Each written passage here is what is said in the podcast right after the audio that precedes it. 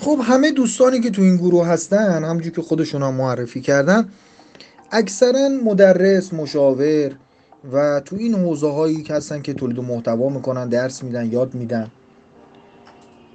و اون چیزی که ما قراره توی این یک ماه با هم کار بکنیم و با هم صحبت بکنیم و به هیچ وجه ما نمیخوایم من و آقای تهرانی متکلم وحده باشیم، باید همه با هم صحبت کنیم، یک گفتگو باشه حول شش تا موضوع. بحث اول اینه که ما چطور بتونیم یک سیستم تولید و انتشار محتوا و تدریس و مشاوره و اینجور موارد رو داشته باشیم.